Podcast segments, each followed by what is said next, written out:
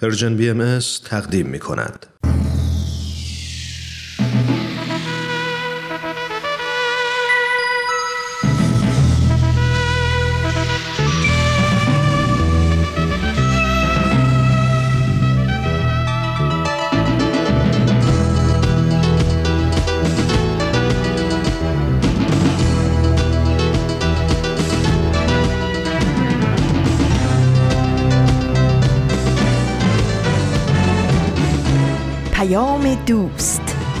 برنامه ای برای تفاهم و پیوند دلها.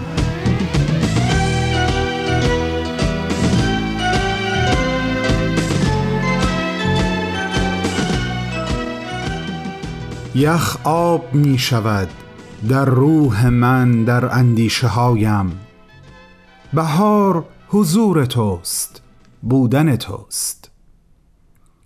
سلام عزیزانم. سلام ایران سلام ایرانیان. سلام بهار نو سلام سال جدید. امیدوارم بهار در جان شما و شما در جان بهار خوش نشسته باشید و به هم عشق و امید متقابل ارزانی بدارید. شما رو به جان بهار قسم میدم. راست قامتتر از همیشه روح و وجدان به رویش بسپارید تا بهار احساس تنهایی نکنه. و بهار جان تو رو به جان مردم ایران قسم میدم. از شکوفهات مرهمی بر زخمهای دل ما بگذار که ما همگی سخت محتاج و مشتاق حضور همدیگه هستیم. دوباره سلام. به امروز Persian BMS خیلی خوش اومدید من بهمن یزدانی در یک آغازین روز هفته دیگه دومین شنبه از سال نو با فرازی دیگر از کلمات مکنونه سخنرانی و معماران صلح میزبان شما هستم و امروز دوازدهم فروردین ماه از سال 1402 خورشیدیمون هست و اولین روز از ماه اپریل سال 2023 میلادی.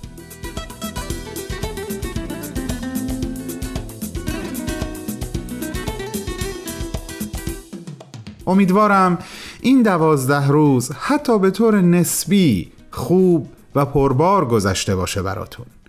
طوری که بتونین اون رو به فال نیک بگیرین و با حسی از امیدواری و ثبات قدم به استقبال روزها و هفته ها و ماههای پیش رو در سال 1402 برید. اگر مثل من ساکن سرزمینی در نیمکره جنوبی هستید هم با وجود اینکه طبیعت داره خودش رو برای پاییز آماده می‌کنه امیدم این هست شکفتن بهارانه رو در قلب خودتون احساس کنید. با هم بریم به استقبال اولین برنامه امروز.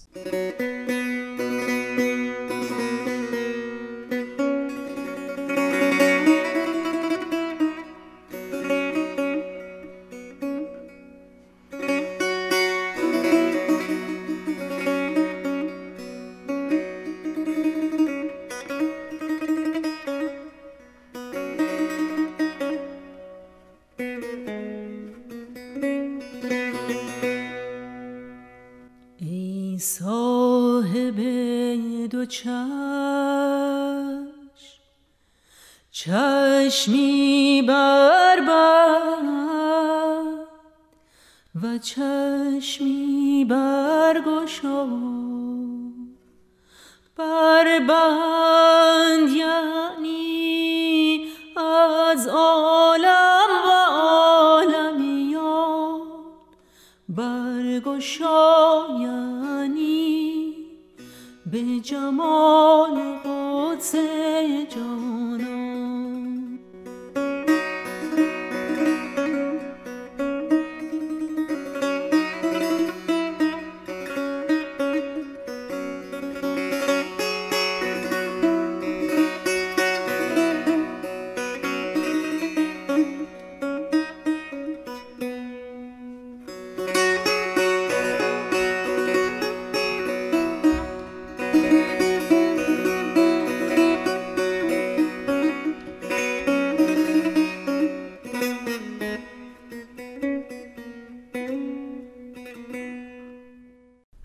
بهاران شکفت از دل ویرانه ها. خال تب گل ببین بر تن پروانه ها. نو شدن از کهنگی موسم شیدایی است. در تن و جان بهار روح اهورایی است. تخت چمن سبزه دولت جمشید شد. همت کوروش بلند بار دگر اید شد. دوستان عزیزم سه بیت از شعر نسبتا طولانی و بسیار زیبای آقای اسحاق انور رو براتون خوندم که سهراب جان پورناظری بر روی اون آهنگی شنیدنی و شورانگیز ساخته و همایون جان شجریان اون رو در نهایت زیبایی اجرا کرده ترانه‌ای به نام نوروز که البته اونقدرها هم جدید نیست. اما من به شخصه هر سال عید اون رو گوش می‌کنم و به وجد میام. از شما هم دعوت می‌کنم این ترانه رو گوش کنید.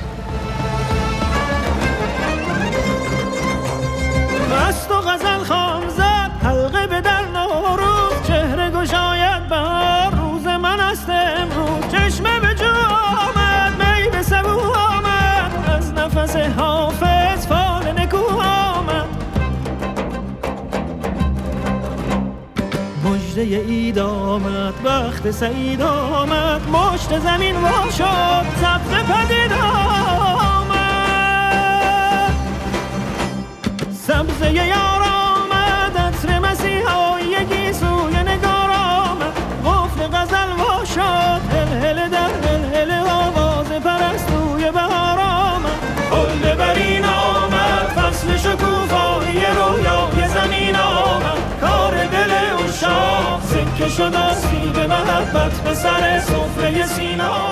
و اما یک سوال مهم برنامه های نوروزی Persian BMS رو دیدید و شنیدید؟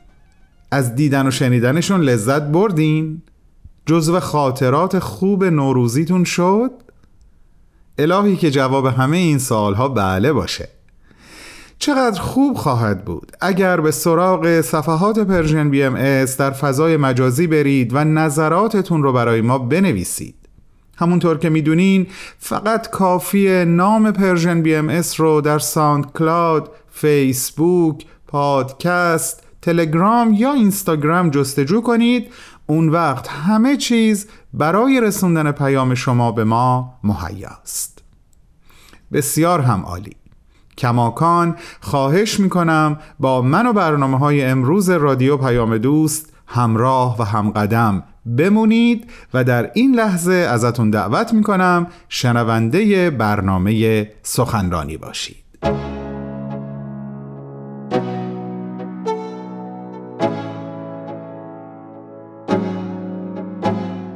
دوستان عزیز در برنامه سخنرانی امروز با سومین بخش از گزیده سخنرانی آقای دکتر فریدون جواهری با شما هستم.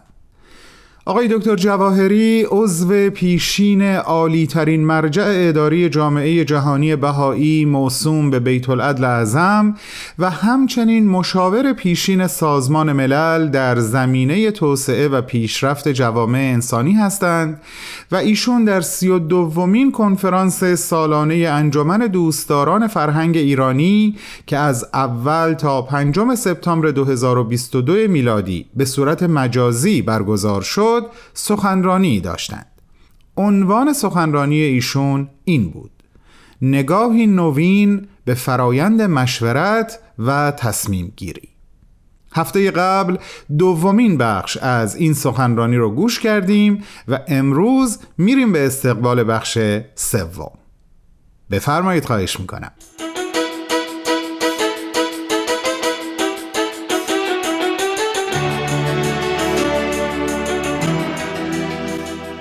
حضرت حالا میفرمایند که با ظهور ایشون روح جدیدی از معانی در الفاظ دمیده شده. یکی از کلماتی که بهش روح جدیدی عنایت کردن این کلمه مشورت هست. همونطور که عرض کردم. چون که به راستی توصیف جدیدی از این کلمه در آثار بهایی آمده و ما باید کاملا مراقب باشیم که فرضیات خودمون از مشورت رو که بر اساس مفاهیم قدیمی این فرایند هست ناخداگاهانه به مفهوم جدید مشورت بهایی اضافه نکنیم پس طبیعتا این سوال پیش میاد که خصیصه های برجسته مشورت بهایی چیست؟ در سال 1995 جامعه جهانی بهایی بیانیه‌ای به اسم رفاه عالم انسانی انتشار داد و در این بیانیه فرایند مشورت بهایی اینطور توصیف شده. آنچه حضرت بهاءالله آن را ضروری می‌دانند وجود فرایندی مشورتی است که در آن افراد شرکت کننده تلاش می کنند از دیدگاه های شخصی خود فراتر روند تا به عنوان اعضای یک هیئت که دارای منافع و اهداف خاص خودش است عمل نمایند در چنین جوی که هم سراحت و هم نزاکت از خصوصیات آن است نظرهایی که در حین مذاکره به فکر یک فرد می‌رسد به او تعلق ندارد بلکه متعلق به تمامی گروه است که می‌تواند آن را بپذیرد رد کند و یا آن را به بهترین وجهی که برای نیل به هدف مورد نظر مناسب است اصلاح نماید. مشورت به همان میزان موفقیت آمیز خواهد بود که شرکت کنندگان بدون توجه به آرایی که هر یک قبل از ورود به مذاکرات داشتند از تصمیمات اتخاذ شده پشتیبانی نمایند. تحت چنین شرایطی اگر بر اساس تجربه نارسایی تصمیمی که قبلا اتخاذ شده روشن شود به آسانی می‌توان آن را مورد تجدید نظر قرار داد. در همین بیانیه هدف مشورت بهایی به توافق رسیدن درباره حقیقت یک موقعیت و برگزیدن عاقلانه ترین راه عمل از میان گزینه های موجود در هر زمان اومده. حضرت عبدالبها میفرمایند که مشورت بهایی تمرکز بر تحری و جستجو برای حقیقت داره و از طریق چنین مشورت است که ما به اتحاد و به حقیقت می‌رسیم. حضرت عبدالبها بعضی از خصوصیات معنوی رو که مشورت کننده ها باید در کسب اون بکوشند چنین تعیین می‌کنند.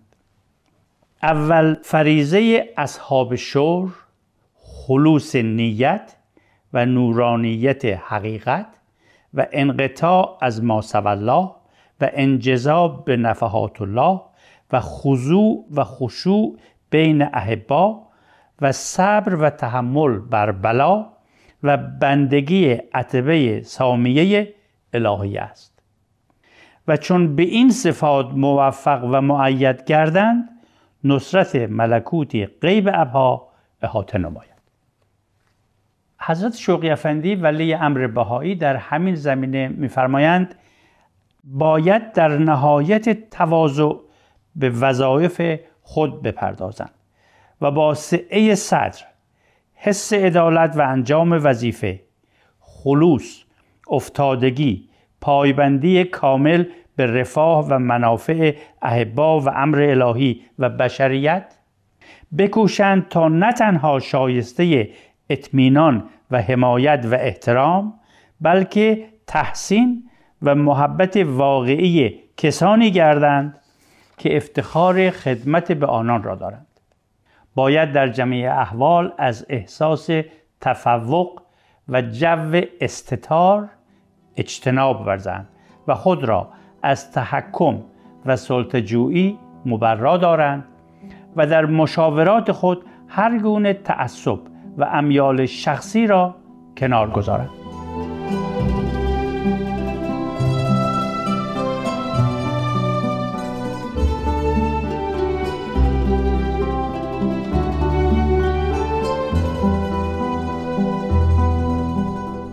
عزیزان شما شنونده گزیده ای از صحبت‌های آقای دکتر فریدون جواهری هستید که در سی و دومین کنفرانس انجمن دوستداران فرهنگ ایرانی در سال 2022 میلادی ایراد کردند.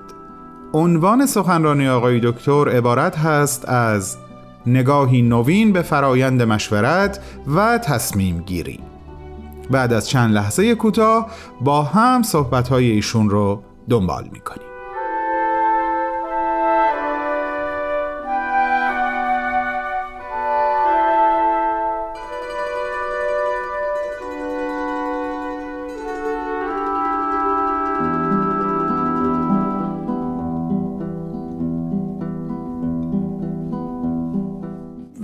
بیتوت لازم هم در این زمینه چنین میفرمایند.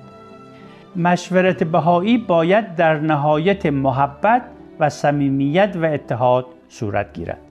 کسانی که به مشورت می‌پردازند باید با تبتل و ابتحال و اشتیاق به کسب تعییدات از افق ابها نظرات خود را با کمال آزادی و بدون پافشاری بر عقاید شخصی و با رعایت ادب و احترام کامل ابراز دارند و به منظور نیل به اتحاد نظر با دقت و تمعن و انصاف به اظهارات دیگران توجه نمایند حضرت عبدالبها توصیه می‌فرمایند که اگر تصمیم گیری در مورد موضوعی به بحث های طولانی و یا خدای نکرده مشاجره و اختلاف منجر گردد می توان آن را موقتا متوقف ساخت و در وقت مناسب دیگری مجددا به آن پرداخت.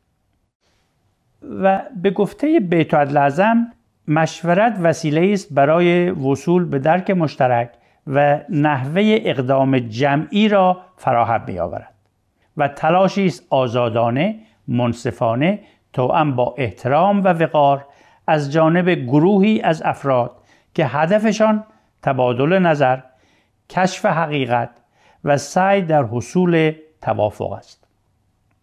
تفاوت نظر اولیه نقطه آغازی است برای بررسی موضوع و نیل به درکی بیشتر و حصول توافق و نباید سبب خصومت بیزاری و کدورت گردد. با وحدت عمل تصمیم در مورد اقدامی خاص می تواند به بطه امتحان درآمده در صورت لزوم طی یک فرایند یادگیری مورد بررسی و بازبینی قرار گیرد. در غیر این صورت بنا به فرموده حضرت عبدالبها اصرار و اناد در رأی منجر به منازعه و مخاسمه گردد و حقیقت مستور ماند. خلاصه این که دوستان عزیز مشورت بهایی فرایندی است که در اون افراد آزادن نظریات شخصی خودشون رو بیان بکنن و نباید از شنیدن نظرات دیگران هم رنجیده خاطر بشن. نظریات شخصی به نحو و اسلوبی ارائه نمیشه که اختلاف و دستبندی رو تشویق کنه و یا اینکه اختیارات مؤسسات رو نادیده بگیره. افراد همواره به خاطر دارند که مجادله در قول از طرف حضرت بهاءالله من شده. و حد اکثر سعی می‌کنن که نظریاتشون رو بدون احساسات شدید و یا بدبینی بیان بکنند رعایت حکمت در اظهار نظر اهمیت بسیار داره زیرا که گفتار می‌تونه نفوذ و اثرات عمیق و دائمی هم مثبت و هم منفی در شنونده داشته باشه. از اصرار در عقاید شخصی احتراز میشه زیرا که معالا به اختلاف منجر میشه اگر اختلافی بروز بکنه بحث و گفتگو پایان داده میشه تا اتحاد مجددا برقرار باشه. هدف نیل به توافق آراست و اگر این توافق حاصل نشد همگی از صمیم قلب رأی اکثریت رو قبول می‌کنن حتی کسانی که قبل از مشورت نظریات متفاوتی داشتند. مشورت در مورد مواضعی پیچیده می‌تونه چالش انگیز باشه البته و اتخاذ تصمیم در مواردی می‌تونه کار سختی باشه.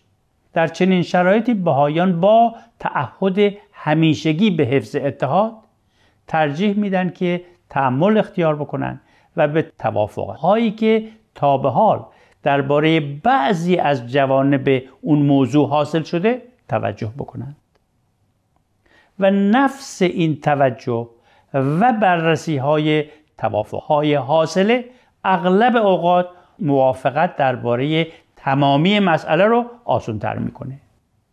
برای تهیه برنامه های اقدام جمعی نقشه ها با مشورت تهیه و اجرا شروع میشه و سپس از طریق یک فرایند عمل و تعمل و با مطالعه و مشورت های بعدی استراتژی های مؤثرتری کشف میشه و نقشه ها هم تعدیل و بازبینی میشه.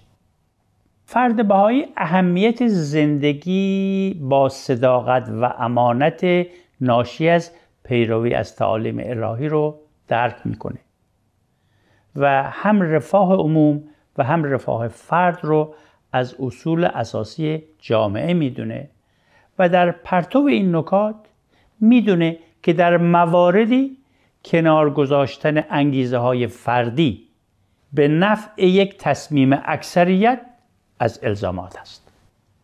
بنابراین مثلا بعد از اتخاذ تصمیم از طرف یک مؤسسه انتظار چنین هست که همگی از اون اطاعت بکنند. حتی اون اعضای مؤسسه ای که احیانا در اول نظرات متفاوتی داشت از این طریق هست که اتحاد همیشه حفظ میشه و حتی اگر هم تصمیمی اشتباه باشه بعدا تصحیح میشه.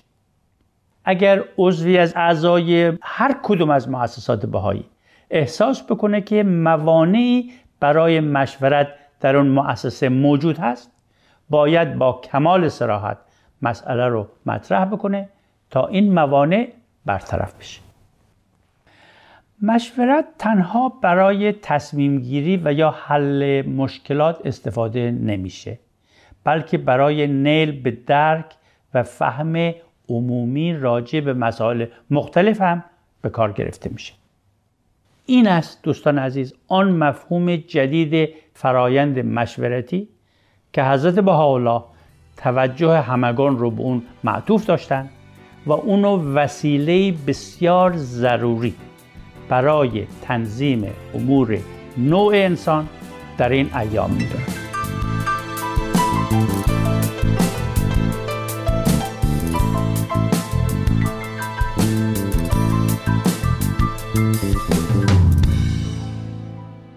دوستان گرامی سومین بخش از گزیده صحبت‌های آقای دکتر فریدون جواهری تحت عنوان نگاهی نوین به فرایند مشورت و تصمیم گیری تقدیمتون شد. آقای دکتر جواهری عضو پیشین عالی ترین مرجع اداری جامعه جهانی بهایی یعنی بیت العدل اعظم هستند و همچنین مشاور پیشین سازمان ملل در زمینه توسعه و پیشرفت جوامع انسانی در نقاط مختلف جهان اون هم برای سالیان طولانی.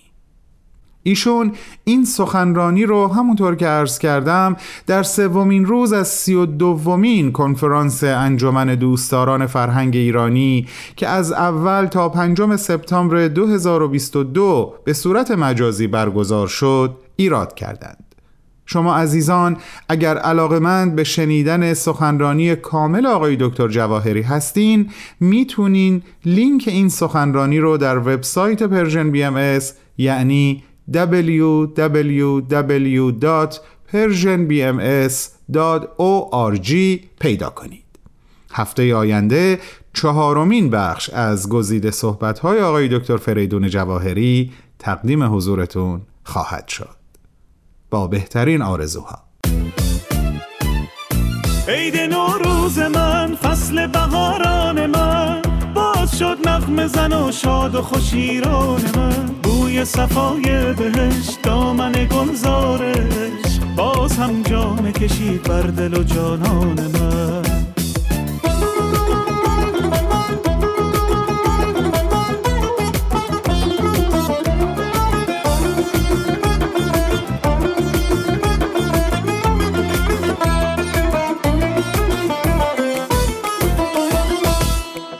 باز هم بوی خوش باد بهاران آمد. نو بهاران به دیار پاک یاران آمد. باز هم عطر نسیم و سبز و لاله و گل عید نوروز به سرا و باغ ایران آمد.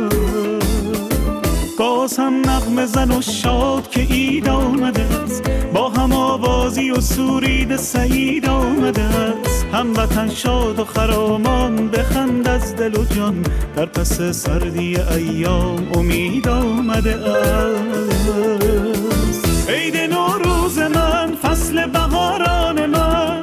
باز شد نغم زن و شاد و خوشیران من. بوی صفای بهشت دامن گلزارش. باز هم جام کشید بر دل و جانان من.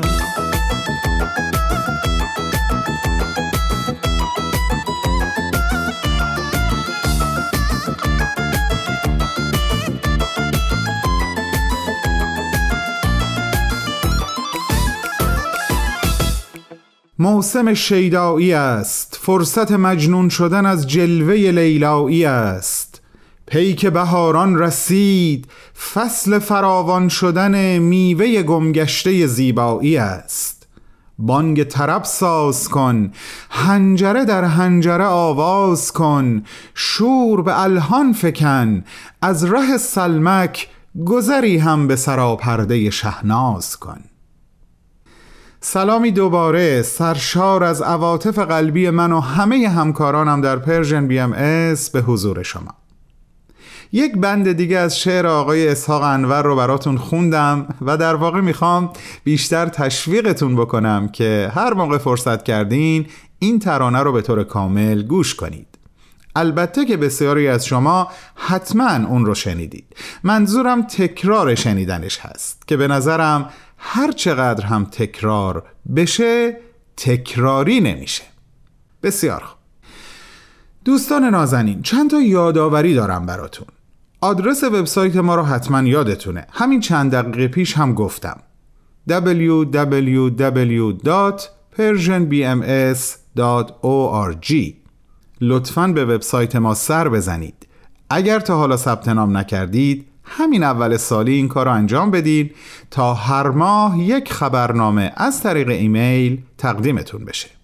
صفحه دردانه Persian BMS رو فراموش نکنید.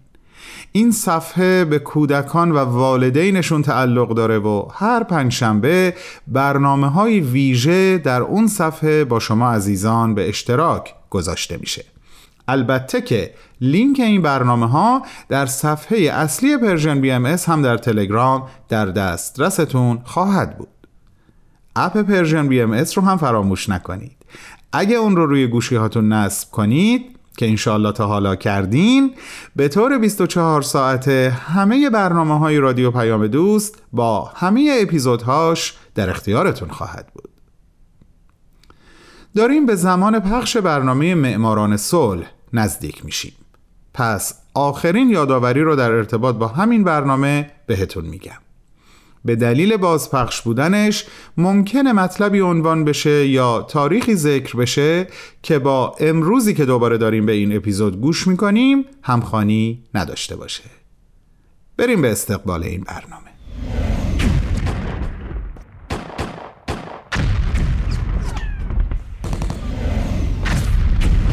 معماران صلح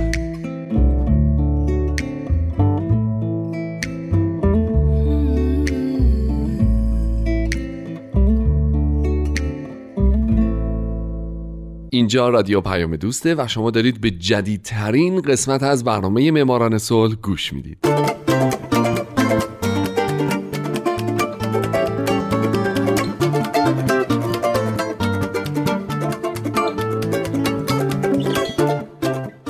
درود به شما شنوندگان فارسی زبان ساکن این دهکده جهانی.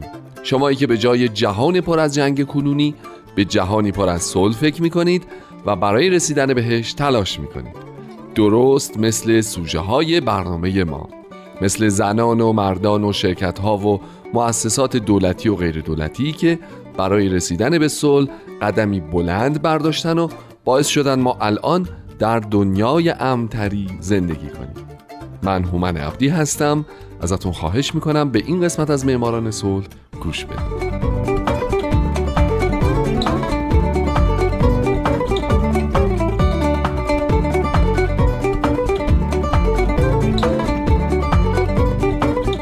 این هفته سال 1993 فردریک ویلم دکلرک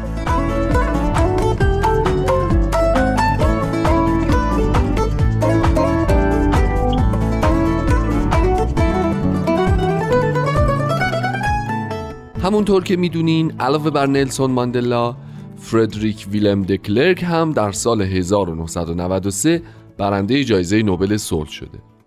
او در 18 مارس 1936 متولد شده و بنابراین الان دیگه در آستانه 80 سالگیه. دکلرک سیاستمدار اهل آفریقای جنوبی و هفتمین و آخرین رئیس جمهور این کشور در دوران آپارتاید که نقش مهمی در خاتمه دادن به آپارتاید و سیاست تفکیک نژادی آفریقا بازی کرده و تلاشهاش به اتفاق ماندلا علاوه بر اینکه باعث شد هر دو به نوبل صلح دست پیدا کنند باعث شد آفریقای جنوبی تبدیل بشه به کشوری دموکرات. دکلرک علاوه بر نوبل صلح برنده جایزه صلح سازمان یونسکو در سال 1991 جایزه شاهزاده آستوریاس در سال 1992 و چندین و چند جایزه دیگه هم شده.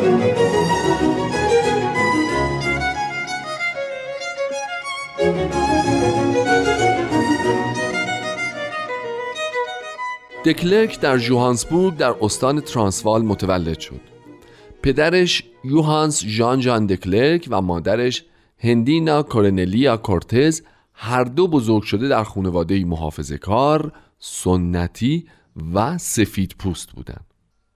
جد پدری فردریک سناتور بود و پدرش هم در طی دوران کاریش به سمتهایی مثل معاون وزیر، وزیر کابینه، رئیس مجلس سنا و استانداری رسید.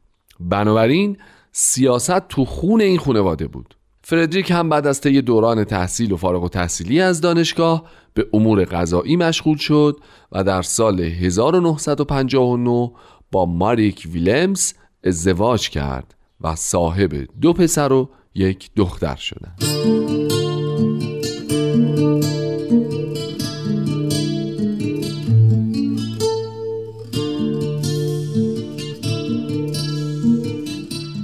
خیلی نگذشت که فردریک هم مثل پدر و پدر بزرگش جذب سیاست شد.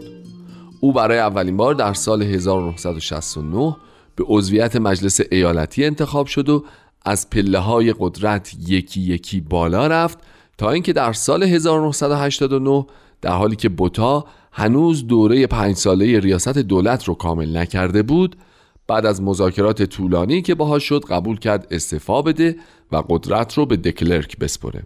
دکلرک هم از همون ابتدای رسیدن به قدرت در سخنرانیهاش در مقام رهبری حزب تاکید و اعلام کرد که در آفریقای جنوبی نباید نجات پرستی وجود داشته باشه و فقط مذاکره است که می‌تونه خط مشی آینده کشور رو تعیین بکنه.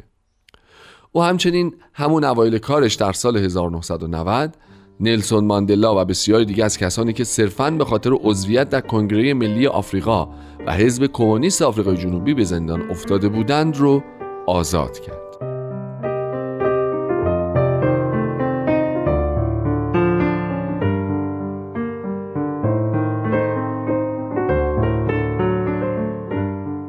دکلرک به مرور و به طور قانونی باعث پایان آپارتاید در آفریقای جنوبی شد. سیستم ریاست جمهوری او بر پایه مذاکره استوار بود و همین مذاکرات بود که باعث برقراری دموکراسی در آفریقای جنوبی شد. در سال 1992 دکلرک رفراندومی برای پایان بخشیدن به آپارتاید در بین سفید پوستان برگزار کرد و به این ترتیب قریب به اتفاق سفید پوستان رأی به پایان بخشیدن به آپارتاید دادند. او همچنین همزمان با روند تدریجی پایان دادن به آپارتاید دستور پایان برنامه های تحقیق دسترسی و نگهداری سلاحهای هسته‌ای رو در آفریقای جنوبی صادر کرد و موفق شد کشورش رو تا سال 91 آری از هر گونه سلاح هسته‌ای بکنه.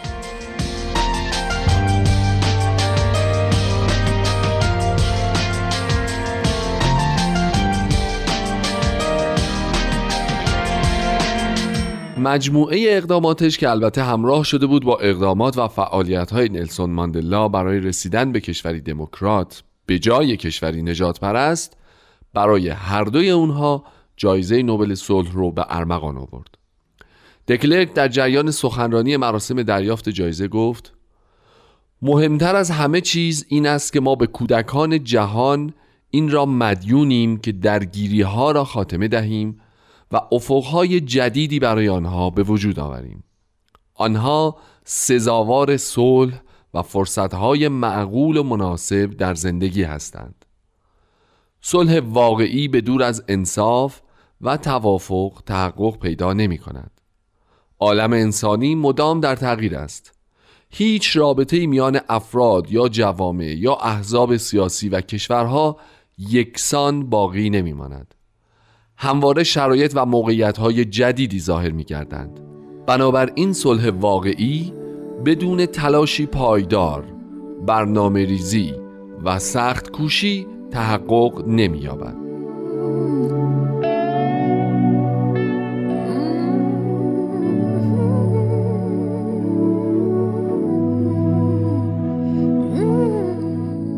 فردریک ویلم دکلرک یکی از دو برنده جایزه نوبل صلح سال 1993 بعد از اولین انتخابات عمومی در سال 1994 شد معاون رئیس جمهور دولت وحدت ملی به ریاست نلسون ماندلا.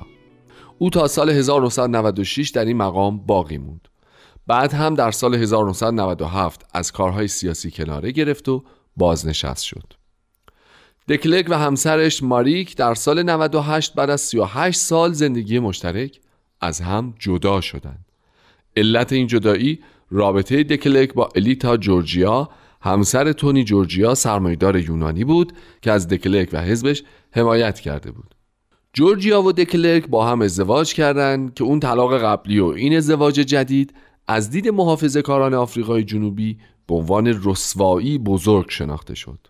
سه چهار سال بعد در سال 2001 هم ماریک در آپارتمانش در کیپتان به طرز خشونتباری به قتل رسید.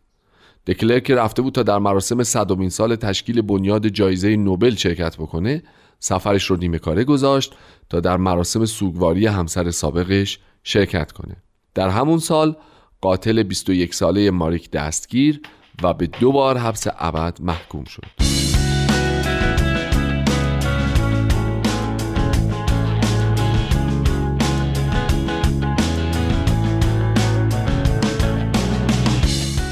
دکلرک در سال 1999 بنیاد طرفداران صلح FW دکلرک رو تأسیس کرد.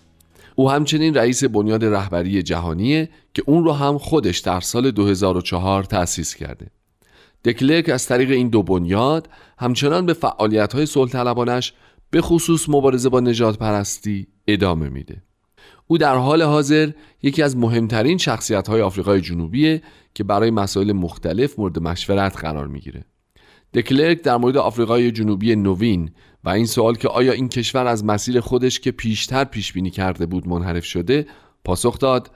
در آفریقای جنوبی نوین که من امیدوار بودم همه چیز در اون بهتر بشه نقایصی هست. اما اگه بخوایم ترازنامه برای موقعیت الان آفریقا بکشیم به نظر من جنبه های مثبتش بیشتر از جنبه های منفیشه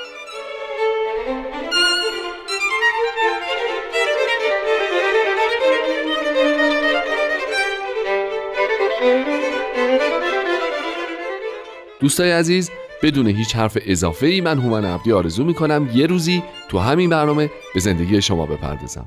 شاد باشید و خدا نگهدار.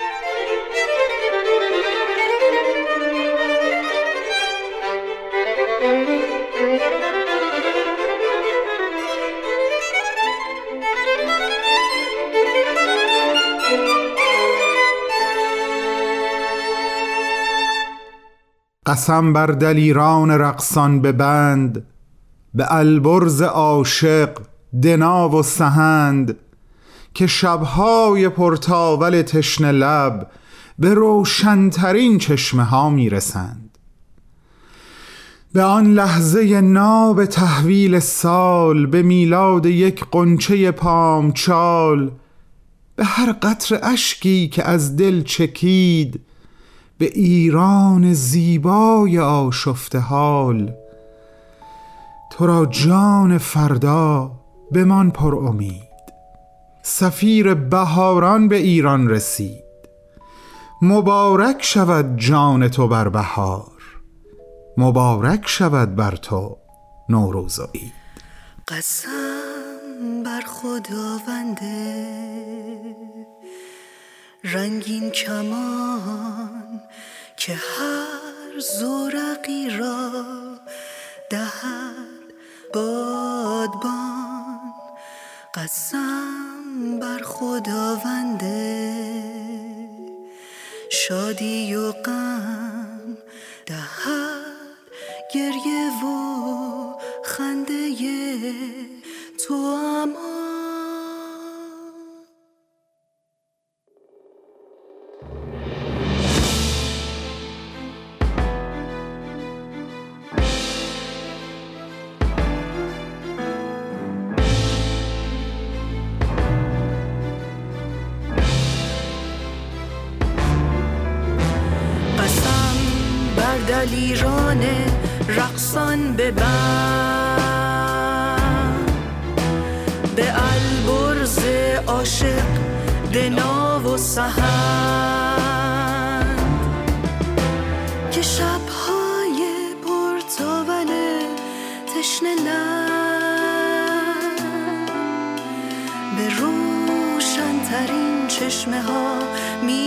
می‌رسند به خورشید پرمهر فردا بلد که ایران ما قلب دنیا شود.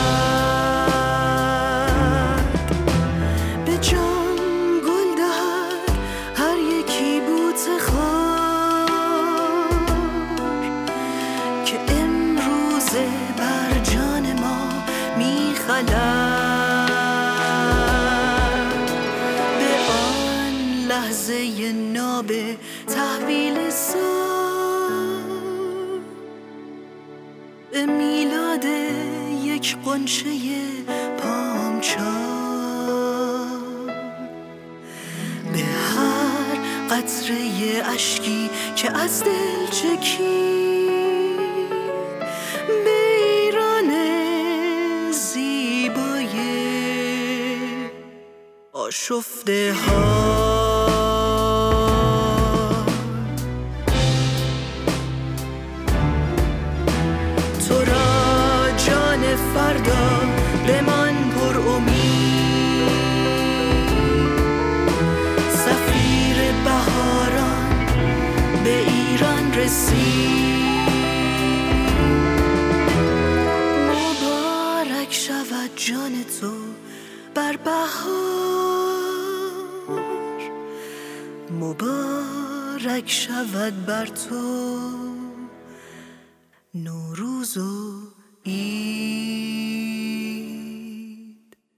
دوستان عزیز و با وفای من و ما. برنامه امروز رو با چند بیت از ترانه فردا که بخشی از برنامه نوروزی ما بود و تقدیم شما شد به انتها میرسونم. برای خودم و برای شما برای همه ایرانیان آرزو می کنم که مثل شاخه های به بار نشسته درختان در این فصل با سلاح شکوفه به استقامت همه طوفانها برخیزیم و سرور رو از درون جان خودمون به محیط پیرامونمون سرایت بدیم. مراحل مختلفی مثل چهارشنبه سوری، خونه تکونی، چیدن سفره هفت سین، لحظه تحویل سال، دید بوسی، تبریک سال نو و روزهای اولیه عید نوروز رو پشت سر گذاشتیم و فردا همه این مراسم زیبا و کهن رو با سیزده به در به آخر میرسونیم. امیدوارم فردا به همه شما خوش بگذره. شما رو تا شنبه هفته آینده به خداوند رنگین کمان میسپارم و از اینکه این چهل و پنج دقیقه رو با من و برنامه های امروز رادیو پیام دوست گذروندین حقیقتا سپاسگزارتون هستم. جانتون پر جوانه خدا حافظ